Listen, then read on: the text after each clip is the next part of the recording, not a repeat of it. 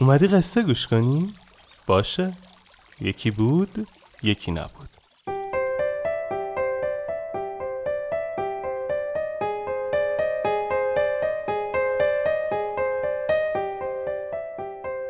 وقتتون بخیر. اینجا شیواناست من آرش کاویانی هستم و ما تو تیم پادکست راوی شیوانا رو می‌سازیم. اگه دوست دارید قصه زندگی واقعی آدمایی که یه چالش قصه زندگیشون رو شنیدنی تر کرده رو بشنوید پیشنهاد میدم پادکست دیگه ما به اسم راوی رو گوش کنید. مطمئنم خوشتون میاد. شیوانا رو من به کمک شنونده های راوی می‌سازم و تدوین این اپیزود با حمید صفیزاده عزیز بوده. اسپانسر این اپیزود چارای کامپیوتر. بریم که قصه رو شروع کنیم.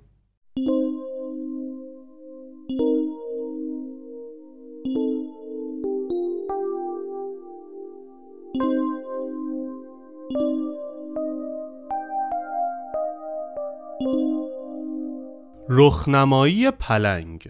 روزی پلنگی وحشی به دهکده حمله کرده بود. شیوانا همراه با تعدادی از جوانان برای شکار پلنگ به جنگل اطراف دهکده رفتند. اما پلنگ خودش را نشان نمی‌داد و دائم از تله شکارچیان میگریخت. سرانجام هوا تاریک شد و یکی از جوانان دهکده با اظهار اینکه پلنگ دارای قدرت جادویی است و مقصود آنها را حدس می‌زند خودش را ترساند و ترس شدیدی را بر تیم حاکم کرد. شیوانا با خوشحالی گفت که زمان شکار پلنگ فرا رسیده است و امشب حتما پلنگ خودش را نشان می دهد.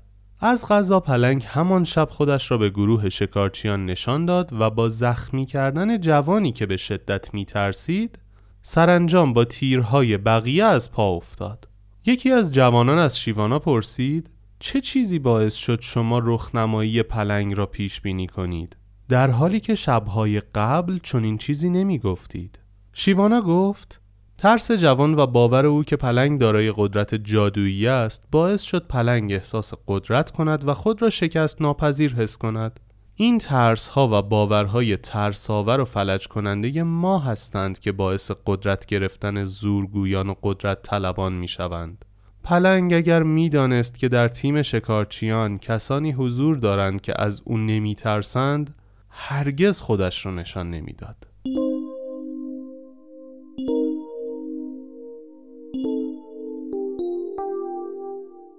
انتهای پادکست راوی که امیدوارم تا الان دیگه شنیده باشیدش من با خودم چند تا قرار می‌ذارم و اونجا اعلام می‌کنم. اما اینجا از شما می‌خوام برامون کامنت کنید که چه درسی از این قصه گرفتید و در نهایت چه قراری با خودتون گذاشتید. مثل همیشه. آخر قصه اینجاست. اما قصه آخرم این نیست.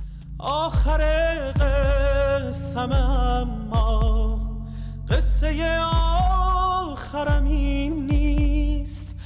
آخر راهی که باید من ازش بگذرم این نیست. خستم از هر چی رسیدم.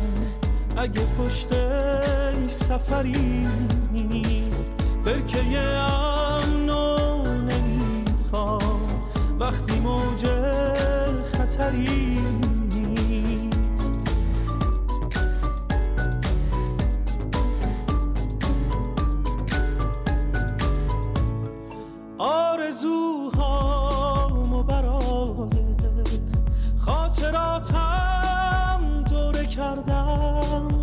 کجای خاطر باید پی آرزوم بگردم. خستم از هر چی رسیدم. اگه پشتش سفری نیست برکه